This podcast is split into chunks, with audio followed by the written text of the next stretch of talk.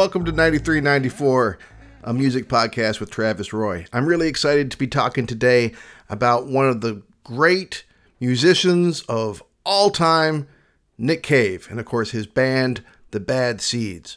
Growing up at my house, my mom was really cool about letting us all listen to whatever music we wanted to listen to in the living room, like the main room, where everybody could hear it. I could listen to rap, metal, screamo, punk, fuck this, fuck that, whatever. It didn't matter. She didn't care about any of that kind of stuff. There was only one band that she had the kibosh on, and that was Nick Cave and the Bad Seeds. Not because of this album that I'm going to be talking about today with my friend Lauren, Let Love In, but because of Murder Ballads. My mom thought that album was gross. But I love it, and I love Nick Cave, and I love Let Love In. But no one I know loves Nick Cave and the Bad Seeds more than my friend Lauren. Lauren is a dear friend of mine. I met them in Philadelphia, and I was fortunate to make a lot of good friends while living there. Some people that I think will hopefully be a part of my life for the rest of it. But Lauren, in particular, we got really close. They were really there for me through the COVID thing. They've been with me through breakups. So yeah, Lauren just really means a lot to me. And it means so much to me that they came on the show to talk about this album that means so much to them, this band that means so much to them, and of course this musician that means so much to them that Nik Crave is Lauren's stage name, which is pretty cool. So here's me and Lauren talking about this album and this dude, Mr. Nick Cave.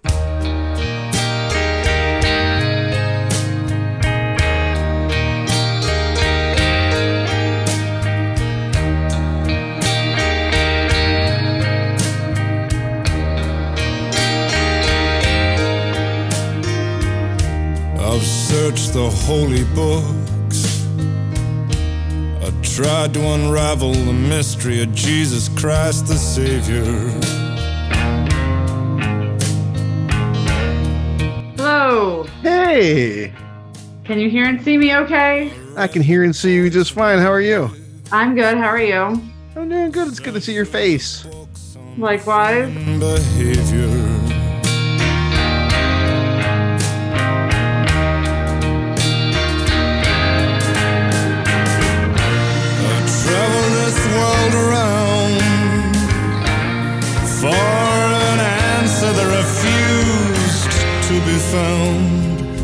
Found. I don't know why, I don't know how, but she's nobody's baby now. It is funny to me that I'm chatting with you now on video after having met you in Philadelphia, and now I'm closer to you. I think as the crow flies. However, that pesky Lake Michigan is right between us, and I believe Yeah. the drive from here to your place and my old place in Philly to your place is probably the same.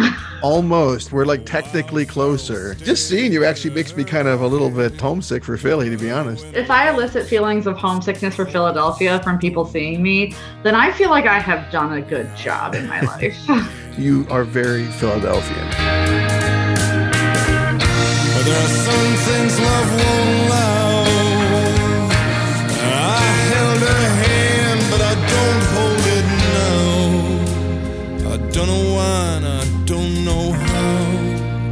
she's nobody's baby now. Why don't you tell people how we met? How do you how do we know each other? the podcast story or like the real story? Whatever you're comfortable with. Well, I mean, I'm fine with saying that I swiped on you on Tinder because you were holding a stein of beer and had a fantastic big smile. And, you know, I'm also a professional hairstylist, and your baldness, I was like, great, won't ask me for a free haircut. It seems like he has a fun demeanor. I've got it all. And that's how we met. We met over Tinder. You are still easily one of my best all-time Tinder swipes by far. And that while we only went on a couple dates, we became really good friends. Yeah, and it was really fun dating someone, whichever way it ended up, who was not from Philly because I love playing tour guide in cities. So we definitely had a fantastic time. We went to the Mutter Museum, Of course. which is very like Philly specific. If people haven't heard of it, I have no affiliation. I do not get any money for this, but you should give them money. They're a good organization. Uh, It is great though. medical oddities and all that. And the art museum, the Philadelphia Art Museum, though we did Yeah. not uh, we are both good looking people, I suppose, but we did not do the rocky run up the stairs. we were not there for that. we walked up the stairs and then just took pictures. There was no jumping up and down. And of course, uh, on one of our dates, I didn't pick up this Nick Cave album, but I did pick up Nick Cave's Nocturama on vinyl. Nocturama, yes. it makes sense that that would be associated with you. But in doing this podcast, you know, I get to let love in. I'm like, I hope, please, Lauren, do this show for me. There's no one else that could possibly talk about it like you. But I think your initial thought when I said, well, you have to guess which album I would do, you understandably thought, oh, the downward spiral. You were like, no, not quite. Then I was like, okay, what am I missing? Then as soon as I saw Nick Cave, I'm like, oh, fucking, of course. That's what it was. My long running nickname being Goth Lauren, it would make sense that you're like, well, obviously, this chucklehead's going to want to do Nine Inch Nails. the genres all kind of bleed and blend together as we get older. All those kind of categories mean less and less. But do you think the Cave and the Bad Seeds are goth? I like to think so. hmm I do think there's an interesting overlap of. I mean, you could argue that Johnny Cash is a goth icon. He's the man in black. That makes perfect sense, actually. I think a lot of genres, their aesthetic goes hand in hand with the music. Okay, that's a really good point. Metal guys typically like with the long hair and like black t-shirts, and then Yeah, then- and you can look at a guy and be like, I bet he likes the Dead Kennedys and Sex Pistols, or you can look at someone and be like, I bet they really like the Decemberists. yeah. And that's not a slight against anyone. Like, you know, No, but you can kind of assume, you know, if it was certain people, I guess. And of course, we all kind of, or most people have very broad tastes in music generally, but there's always one or two genres. I think of, I made a meme that got literally nowhere on the internet, but it was the Mumford and Sons and Nick Cave, and they both write songs about the Dust Bowl that neither of them have lived in. Like, especially Nick Cave. Like, he's very fascinated with Appalachia, and I guess they both are. I'm like the desert Southwest sort of. Yeah, that aesthetic, I guess. He covers a lot of classic folk stuff, and he does a song about John Henry, you know, Mhm. Which Johnny Cash did. Like, Mhm. and some of it is cover, some of it is just an homage to. But he's Australian and lives in London. Not saying that he is not a man of culture and has traveled, etc. But Sure. he also was not in the Dust Bowl era. you know, right. Yeah, he wasn't hanging with Woody Guthrie or anything. he was not Right. yet born. So. So when it comes to Let Love In, do you remember when you first got into this album, like how you got into it? I remember in a roundabout way being very, very into Metallica before I heard Let Love In. Mhm. And then Metallica did the Garage Days and they covered Lover Man. Oh, okay. And I was like, ooh, this song sounds hot and dirty and weird and I like it. And then and then realizing, wait, these are all covers they're doing on this Garage Inc. album. Yeah. Huh. Okay. There was not Wikipedia, there was not quick and easy Spotify. I also did work at a record store on South Street at one point. So I was the final gasp of actual going to places to buy your music.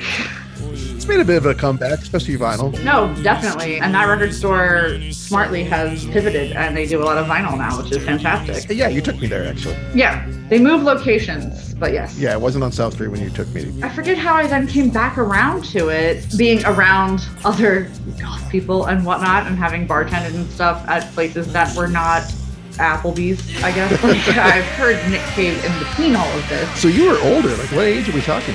I want to say I was 2021 when I heard Let Love In. Okay, a little bit later than I would have guessed for you. But of course, I mean that 2021 is still very formative years. Oh, absolutely. Like I was still in college. I am sure that I had heard Red Right Hand. Sure, you had right because you'd seen Scream and Dumb and Dumber. Right. And plenty of other Nick Cave stuff prior to that. I just have a very specific memory of being in the computer room of this guy that I was dating at the time Yeah. when I was like 20 and hearing opening note of that album Yeah. and being like, what is this? like, Life changer.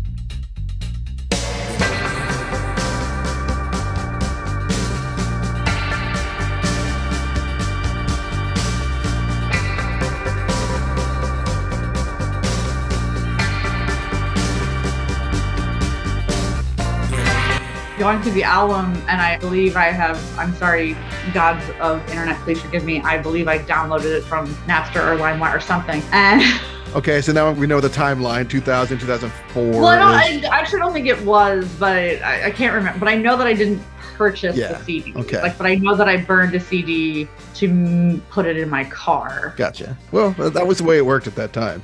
In my mind, I have like several opening things that are very iconic, and like the bass line for Let Love In is like the baseline for dropping in Fat Bottom Girls on Queen. Like for me, like it's just like it. I'm like it tickles that one little part of my brain.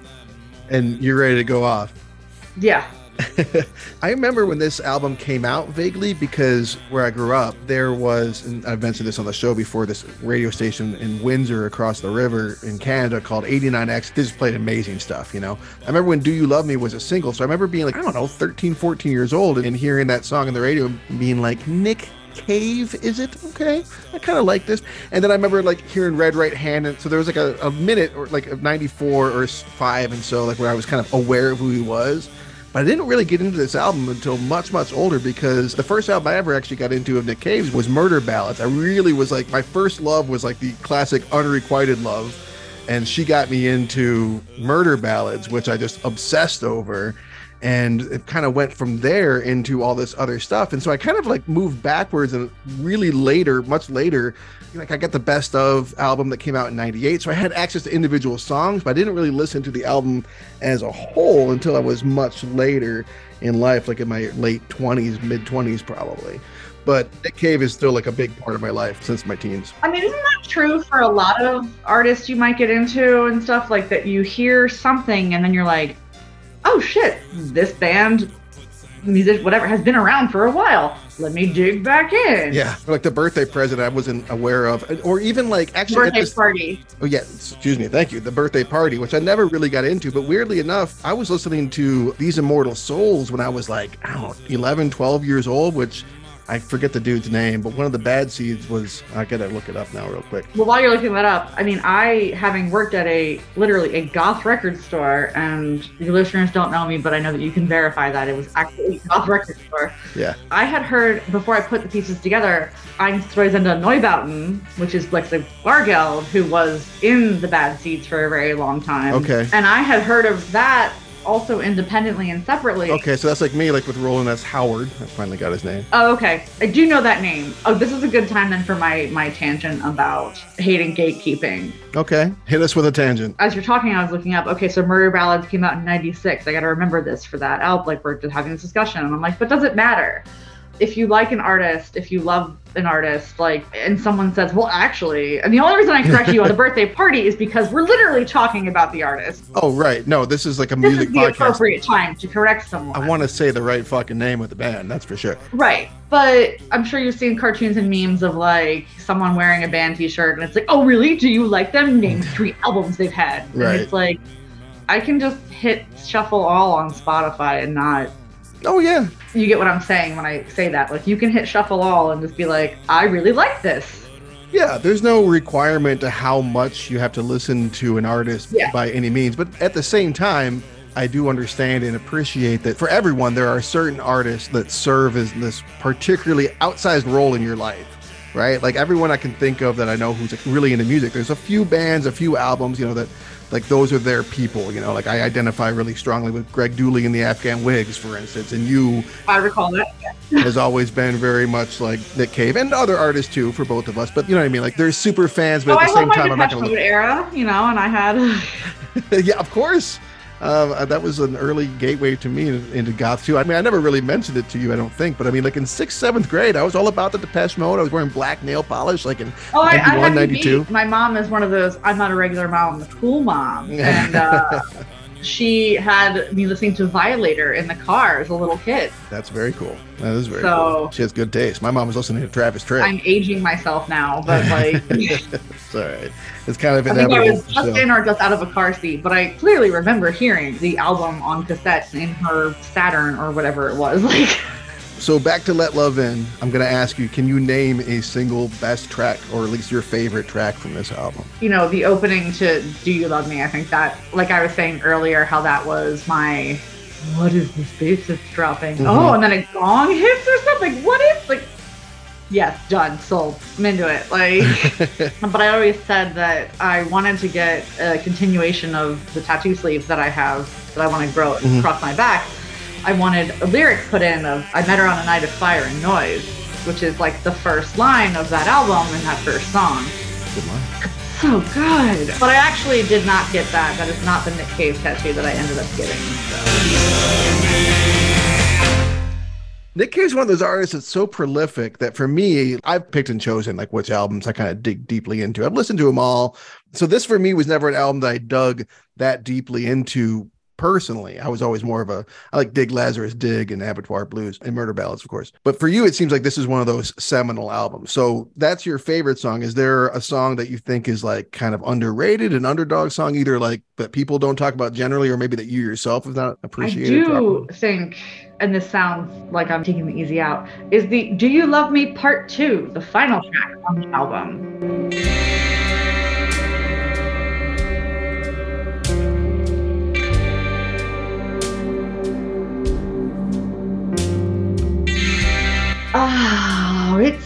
It's fucked up, man. Like I'm gonna sing the praises of "Do You Love Me," the first track, for a second because it helps explain why I think "Do You Love Me" Part Two is incredibly underrated.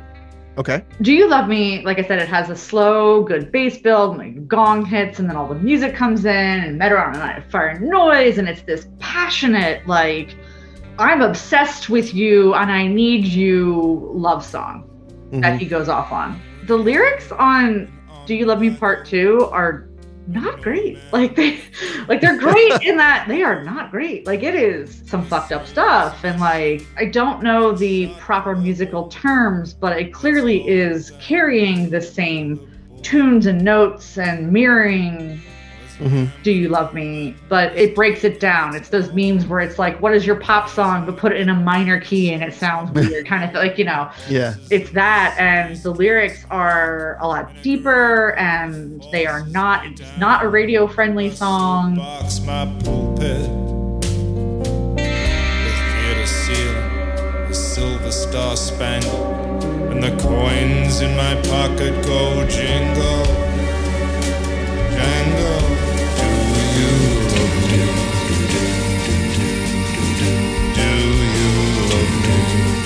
It's funny though you say that because Red Right Hand is the big single from the album and I mean that song is such a huge hit. I feel like it says good things about the era that America or the world in general just like, yeah, this song fucking rules because it's not a super conventional song.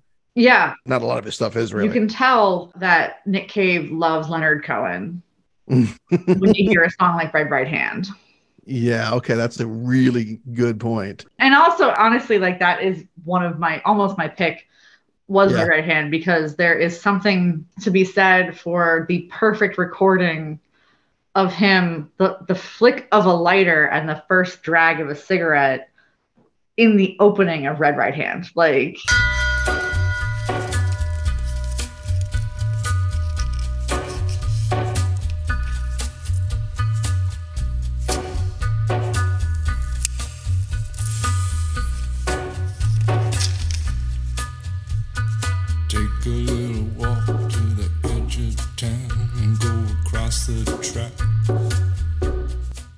the way that it's recorded and like and you can hear him exhale the first words with a drag of a cigarette it's painting such a picture in your brain without having to see anything And he's such a storyteller, you know, and like that song in particular, I don't know what the story quite is. Something like the devil is using capitalism to exploit the poor or something. I don't know what's happening there, but it's really ominous and fun. On a gathering storm comes a tall, handsome man in a dusty black coat with a red right hand. he could just be like hey this sounded really good so i put it all together because i was Yeah. drinking and it's fine whatever i also think it could be deeper and be like where are you in your life at that time and what is it saying to you and so you know for Yeah. us we can be like capitalism is terrible and Well, I mean, the whole like the stacks of green paper in his red right hand bit, you know, it just seems like he's like talking like I don't know, and it's like this almost Tom Waitian character, like moving from place to place, like he's a dark, shadowy figure. I don't know. for sure And also, this album, like, I find other people's struggles with their faith really interesting.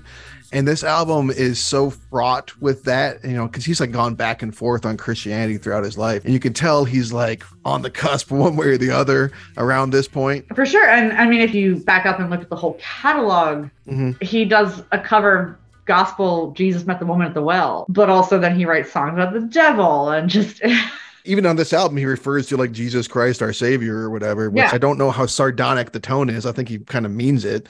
It's always imbued in his stuff.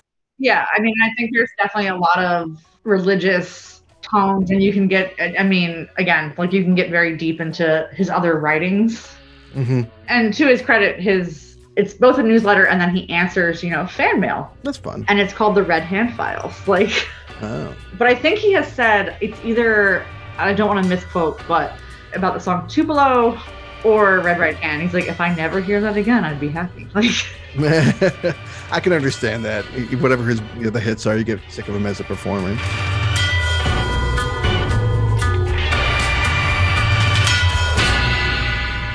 Okay, so now's a good time to give my shout out. So, uh, as I've been Goth Lauren since early on freshman year of college. No, no, no, not that Lauren. I'm talking about Goth Lauren. Oh, that's how it came about. And then it sort of has stuck through a professional career as a hairstylist. Uh, and then when I branched out and did um, internet entertainment, I said, "Oh, I need a, I need a name for this," and it just popped into my head was Nik Crave. It's N I K C R A V E. Like just seemed so obvious. He had been at that point my favorite artist for a very long time. I had seen him live a few times by then. Mhm. So yeah, my shameless plug is uh, nikcrave.cammodels.com. That's N-I-K-C-R-A-V-E dot cammodels.com. Check it out, folks. It's actually very fun. I always have a good playlist. And I do love though when people come into my chat room to hang out with me and say, Oh, your name is Nik Crave. Have you heard of Nick Cave and the Bad Seeds? And I'm like, No, I have not. Why? Could Explain you tell me me, about that? Like as I'm sitting there wearing uh, you know, slide style sandals that say bad seed on them. I don't know that the dudes that come to talk to you necessarily have like their brains fully engaged in that. You'd be surprised. Some of them actually want to sit there and have kind of a similar conversation what we're having right now. I'm not that surprised. I do believe it. Or like, hey, so you must like Nick Cave. So what do you think about the whole thing? I'm like, okay, let's. All right, all right. Get paid to talk about Nick Cave. for me, I gotta say that the song that for me is underrated on the album. Not that I don't think that people talk about it generally, but like for me, I underrated it because as a kid, you know, again, I got into murder ballads first, and a lot of the stuff I always liked was always the really kind of depressing and really slower kind of stuff, the much more maudlin Nick Sure. Cave. I didn't really come to appreciate the rockin' Nick Cave until Dig Lazarus Dig a little bit later on. And so for me on this album, Thirsty Dog.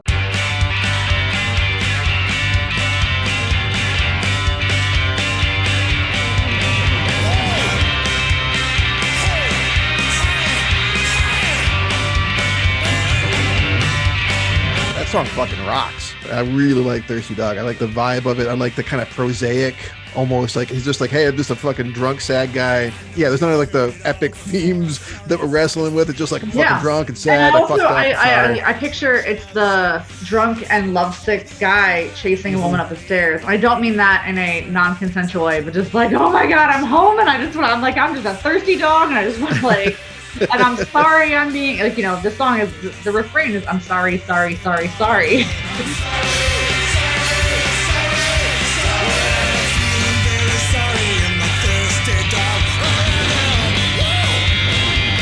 I'm sorry, I'm a piece of shit, but like, gee, aren't I lovable? Like.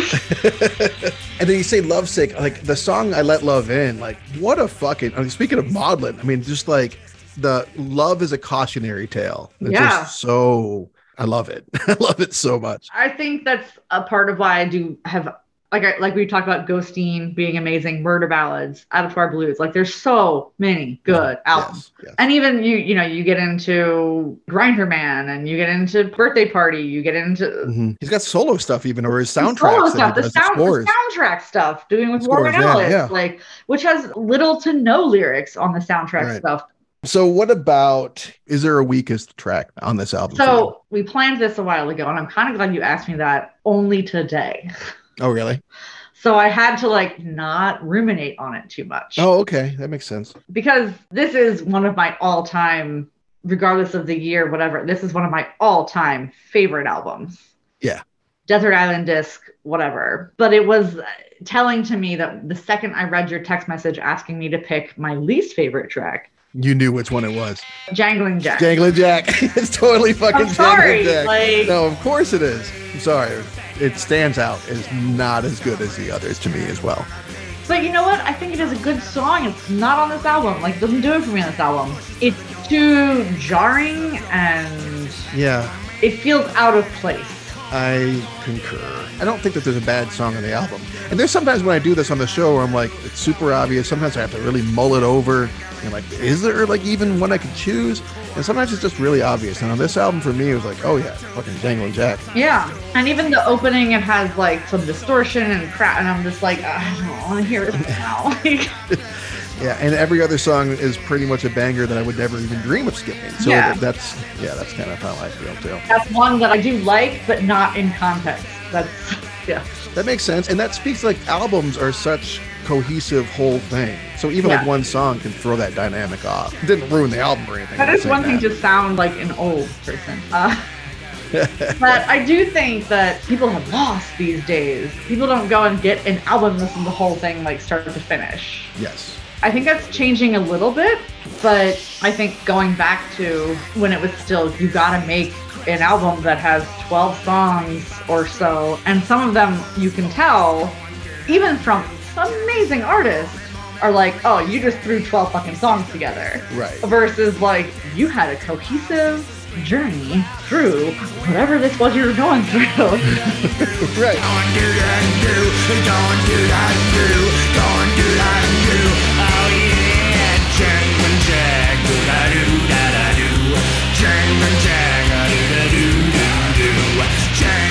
Person I mentioned that I was dating that I, I listened to it in their computer room and stuff was a horrid, horrid relationship. And so for a while, I had a lot of memories associated with, unfortunately, like abusive relationships, and that was bad. But like, Mhm. I kind of love reclaiming things Yeah. and rediscovering this album and making it my own and you know enough to the point where it almost became an accident that like oh nick cave's my favorite. Okay i'm using that as a stage name. Okay i'm doing that like Yeah. and i just kind of fully leaned into it. And this is one of the albums that let me do that. And, and honestly like i said the underrated song is pretty great for that. It's such a overarching great album that i keep coming back to it. I love obviously all of his stuff but the fact that I keep saying, okay, that is the lyric. Okay, that one. Okay, that. Like, And he's such a, or I guess should say they, because Nick Cave and the Bad Seeds have been such a huge part for you, and for this to be like the introductory album, that's always really important for your yeah. like your main artists. So is this an album you ever put down and walked away from for a while? Or is this something you kind of routinely have returned to throughout your life? I actually do put it down, not intentionally necessarily. Well, he's got so many other albums that you could do that. Right. So there's that reason. And I'll get, like I said, with Ghosteen coming out so close to pandemic lockdown stuff. Mm-hmm. Also, Skeleton Tree Yeah. came out at a very crossroadsy time. In your life Yes. or his or both, I guess. Well, Seems like both. both, because he wrote that about losing his The passing of his first son. Yes. I believe it was one of the twins. So not first son, but like one of his twins. Hasn't he had two children pass? Uh yes, correct. I believe neither were his first child. Yes, the Skeleton Tree was all about that. And then he did that fantastic movie. I actually haven't seen that. There was two of them. Uh, one's called something idiot or One more time with feeling. idiot prayer, I think is the other one. Uh that's a different thing. I'm losing track of his things. So there was supposed to be a tour for that. And then COVID. And then COVID. Idiot prayer. I was not there. Like because it's supposed to be the whole band and a tour. Right. It's just him. I've got a question for you that you probably have wrestled with before. What's your favorite Nick Cave album? Is it this one? Is it Let Love In? It might be this one. It might be Carnage. Oh, really? That's really grabbed a hold of you. Carnage really hit me, and I think it hit me because of when I heard it, Mm-hmm. Much like this album. I think this is my Desert Island disc. I think I'm gonna All pick this one. Yeah. I love it. I'm glad that I got to talk to you about this one then. That's fun. Now, you said you've seen him live before a few times, it sounds like? Yes. Or you've seen them live? How many times you seen him? Three. That's pretty great. Yeah. I had to touch him. That was my You got to touch him. Where did you touch him? anyone who's familiar with him and his live stuff knows he is a good performer on stage and does that Oh, whole very. Yeah. Like hold it, yeah, hold like sweeping his Yep. hands. You know, he swept his hand through the crowd and like he grabbed my hand for a hot second, which Yeah. me was an eternity, and I loved it. I remember the time I touched Greg Dulli. It's like I dream about it still. yeah, so I and, I, and I touched his shoe while he was up on stage. well, I was also, of course, had fought my way from the section I was in. I was allowed to be where I was. but you had to worm your way up. Yeah. Yeah. And of course, still have bruises to this day on my rib cage of being crushed up against the at the Keswick Theater in Philadelphia. So thankfully, it was not a giant, massive, bigger venues that he might have played. Yeah. That's awesome. You got to be that close to see him. I could have died happy that night. And that was actually the first night I saw him. And I actually bought a drink for a bad seed that night before the show. Nice. Which one? Conway Savage, rest in peace, passed Very away cool. relatively recently. Yeah. I saw this guy sitting across the bar. I was at a bar across from the venue prior to the show, and I saw this guy. I was like, "That's totally, that's totally, that's totally. It's got to be. It's, he's definitely in the band." I couldn't place his name. But sometimes you can just fucking tell when you see one of the dudes. It's like they're so lanky and leather clad. Yeah, and also I did recognize the face for sure. Yeah. Well, that's a dead giveaway. but couldn't place his name. So I was rapidly Googling, and that's Conway Savage. And I saw him go outside to have a cigarette. And so I was like, this is my chance. So I went outside and asked him for a light. Mhm. And then, very casual, very cool, said, I'm sorry, um, is your name Conway Savage? oh, yeah. And I was like, you're in the bad seeds, right? Like, oh, I'm going to that show tonight. As if I wasn't internally just like, Freaking out. and screaming. and I have to say, looking back at it, wow, I played that shockingly cool. and having worked at, you know, work venues and things like that and been around bands and have to, like, you gotta be cool. You can't be an asshole if you're working. And then later, I think I had a meltdown. I was like, oh my God, oh my God. It happened.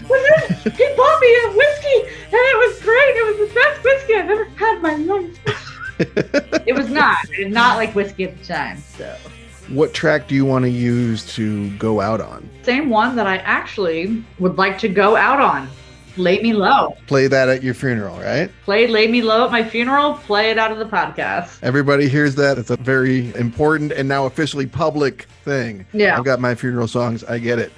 All right, lay me low. And that's such a fucking great song. It's so tongue in cheek. It's so great. It's so Nick Cave. It's very, you know, yeah, I'm dead. And isn't that awful? But like, do you really care in the grand scheme of, to quote a different fantastic author, which we didn't even talk about how Nick Cave has also written lots of books that are fantastic. But And screenplays. yeah, on a long enough timeline, everyone's life expectancy drops zero. So I like that he's tongue in cheek with it and that it's, it is sad and it's stoic and terrible, but also like, whatever. It's like funny. Yeah. We're on to the next one. Awesome. Good choice. So I imagine you've been listening to this album a lot lately, as I have been. What else do you listen to? Anything else on your playlist of late? Yeah, actually, I have been really into Stoneburner. Not familiar. What kind of music are we talking? Definitely more like harder industrial stuff.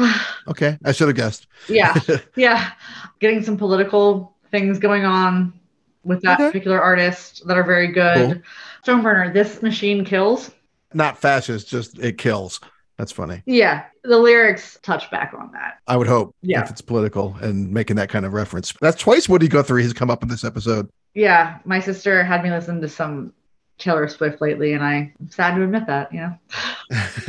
That's fair. That's fine. I mean, I've been listening to the new National album that Taylor Swift appears on, so I guess I've been listening to Ah, Taylor Swift. see, I haven't gotten to that yet.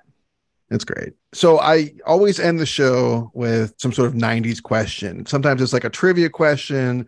More often than not, like tonight, it's just kind of a what would you prefer from the 90s? And I try when I can, I'm getting better at it, I think, to like tailor things specifically to my guests, the questions that I'm asking.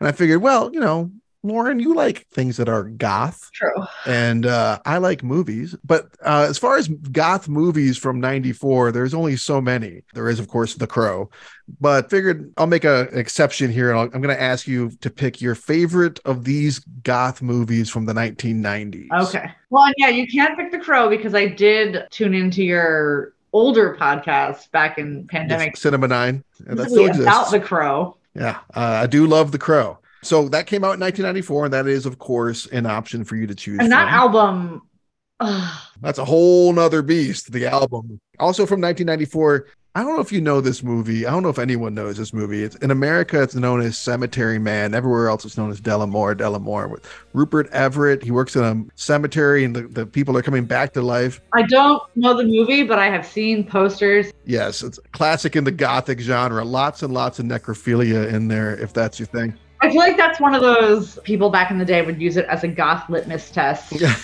Which there's the reason hate. I chose it. Yeah, gatekeeping again, right? It's actually a shitty movie. It's very gatekeeping. It's like, oh, do you like this? I love Rupert Everett and I love the idea behind the movie. But all right, so you've not seen that one, so we'll probably stick with ones that you've actually seen. Uh, what about the Addams Family movie? That is an option. The first one, I'll make that one an option. Interview with a Vampire came out in 1993, I believe. Super fucking gothic. May have been 94. The Craft was 1996. I cannot talk goth movies of the 90s and not mention The Craft. And last but not least, of course, Tim Burton's Edward Scissorhands super gothic. So, which of these movies, of these goth films from the 1990s, and we can just scratch Cemetery Man from the list, uh, are you going to sit down and watch with me? Edward Scissorhands, The Craft, Interview with the Vampire, or The Crow, or Addams Family? Are we friends? Because I feel like this is a really rude question. Um, Oh my God, I've hurt your feelings. that you're asking me to pick one. It's it's like asking me to pick between my three cats. Which one is the cutest? Addams family is both hilarious and has fantastic like nods to several things. And Mhm. also is gothic in aesthetic, but not a goth movie.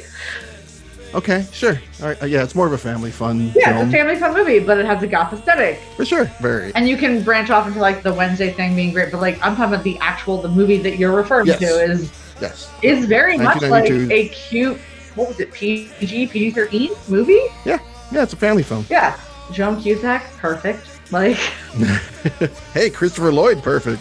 oh yeah, Christopher Lloyd. Uh, Who would've guessed? uh, we went to the same high school, not at the same Oh. time, but I would not think. uh, he got expelled from my high school. Actually, no shit. Yeah. So are you picking Addams Family then? This is your choice? no, I'm talking about how great each movie is. I've given you like a hard decision, is what you're telling me. I mean, as a hairstylist, Edward Scissorhands, I'm obviously biased towards. That makes sense. Yeah, I I can't choose. You choose none of these movies. You boycott. Yeah. Wow. All right. okay, well, I'll tell you what. I'm going to pick for you. It's the craft. It's The Craft? It's the craft. Okay. It's so bad. It's so bad. As a person who currently actively practices, it's so bad, and I love it, and it's just so bad. I'm, I'm gonna pick the craft. Like, Okay.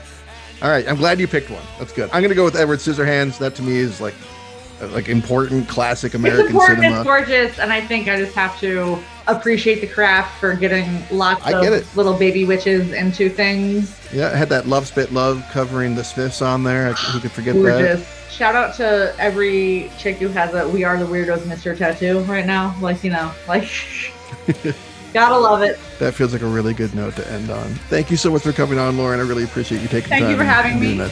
Thank you for indulging my gothy goodness. I appreciate it.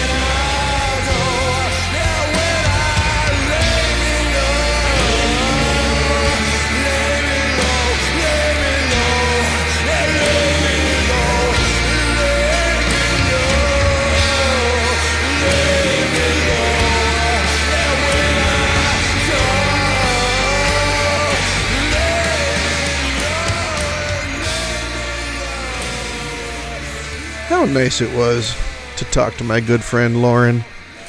Thanks for joining us. I appreciate it.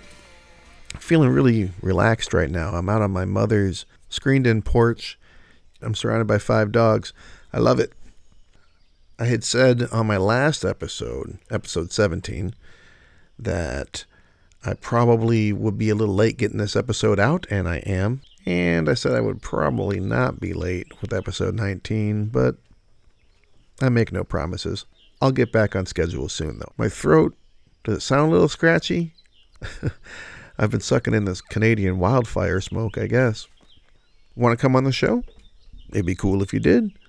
Maybe you want to talk about a band from 1993 that I never really got into their other stuff, but I really love the 1993 album Into the Labyrinth by Dead Can Dance.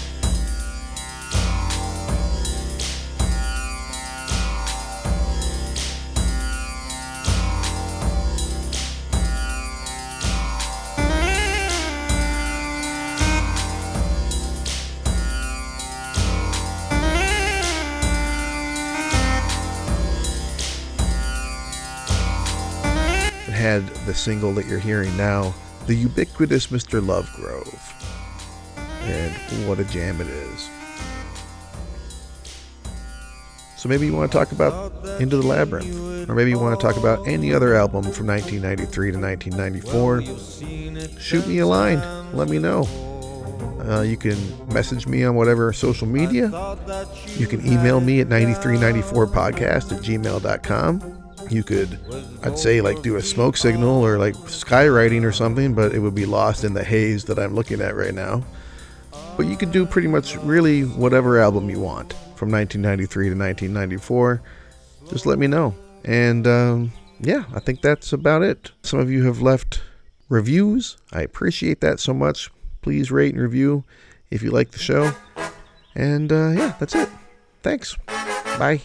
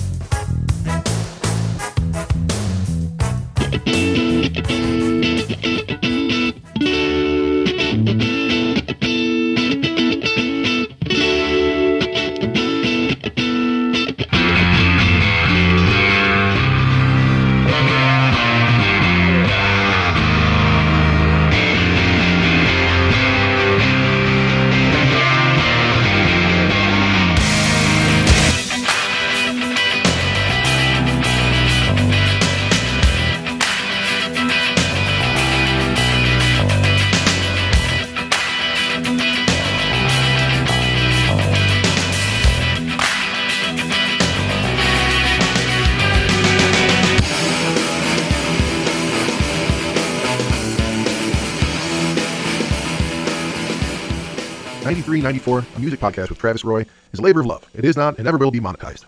Please don't sue.